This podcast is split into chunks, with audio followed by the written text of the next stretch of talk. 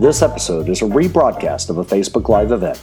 To see Martha and Nellie's live show, please follow their Facebook page at facebook.com backslash Bubble Lounge Club. That's facebook.com backslash Bubble Lounge Club. Now on to the show. Welcome to the Bubble Lounge. I'm Martha Jackson. And I'm Nellie Shudo. And today our guest is Sarah Oliai, Rotary Club of Park Cities uh, member and also the 4th of July chair. So, gosh, we're in different times right now. So, obviously, there's not going to be a parade, Sarah. Welcome to the show, first of all. How are you? I'm, I'm doing well. Thank you very much. Well, you know, we start planning the parade in November, you know, of, of last year. And then when in talking with the city and the town and uh, about everything that was just going on, uh, it, you know, the decision was made to transition into something else uh, for this year. Next year, of course, we hope that the parade will be back. But it's it's it, so we came up with uh, got the committee together and thought it's still important. I think for the park cities as a community to still celebrate the Fourth of July.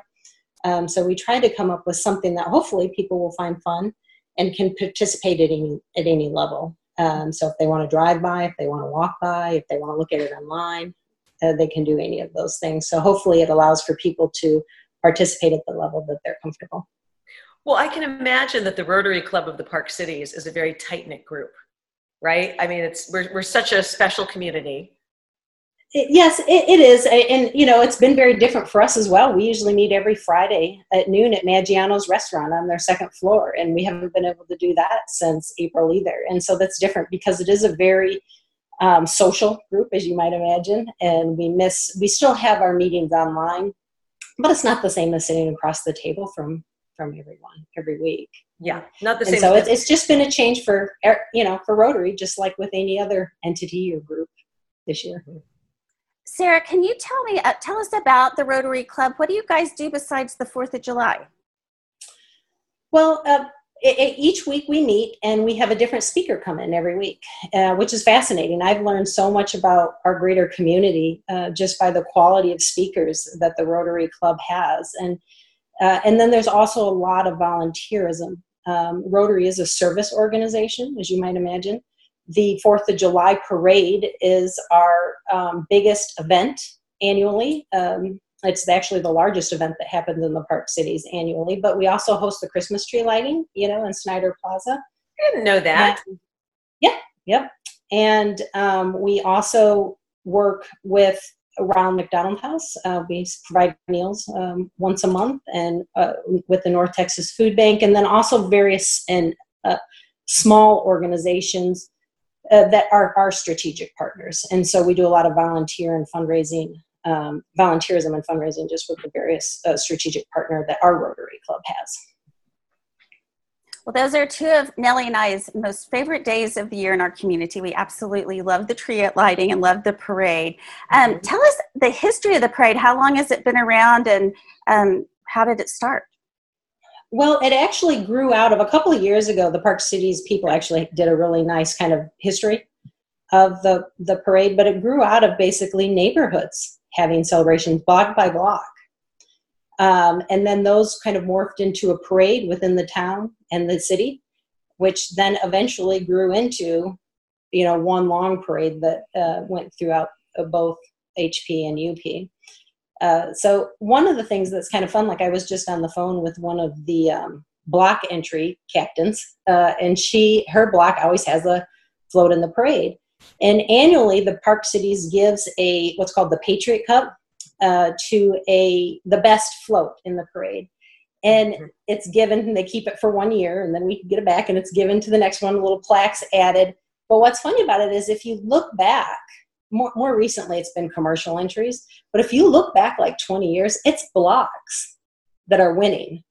And we don't have as many block entries in the parade this year. So one of the things that we were talking about back when we were still planning the parade was how to get blocks, more blocks to participate like they used to. Mm-hmm. And so when one of our members suggested, um, once the parade was canceled, that we transition into yard decorating competitions and then also opportunity for the entire block to participate, that was kind of fun um, because it takes us back almost to to what the Park Cities was before the parade.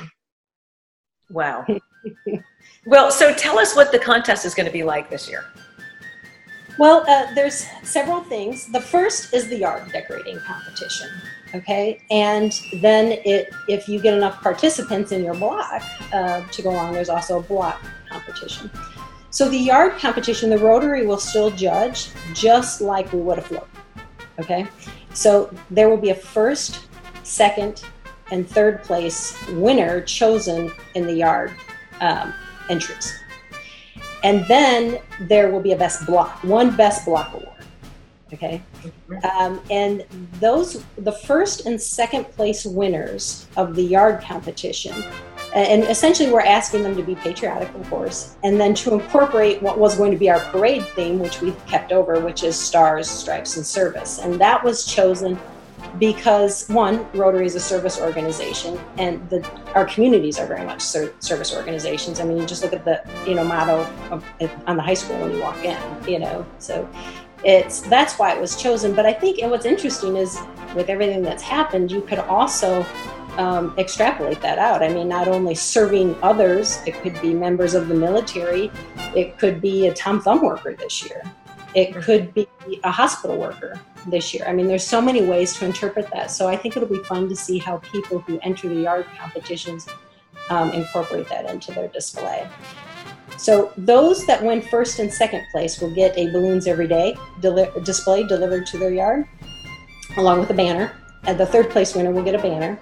The block will get some a balloons every day display at either end of their block, the best block.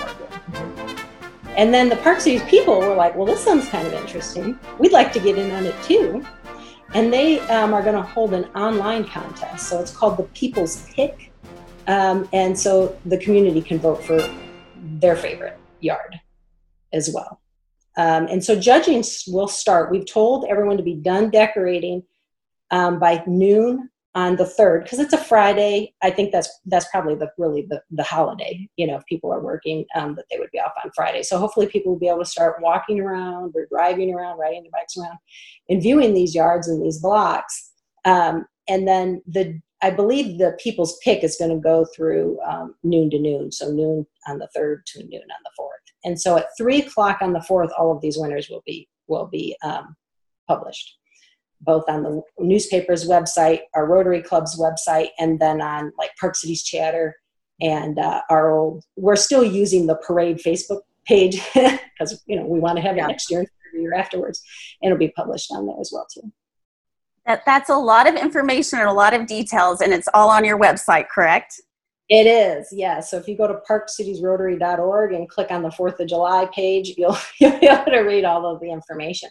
A- actually, the the entry forms for the yard competition were supposed to be submitted uh, yesterday. Um, and that was because we're meeting the Park Cities People's newspaper deadline. They're going to publish a map. So they're going to show where the houses are. So everyone who lives in the Park Cities should receive this. It should in, in for the July issue, and it will be on their. Um, and they'll have a map which shows the blocks, and then it will also show the individual homes that are participating.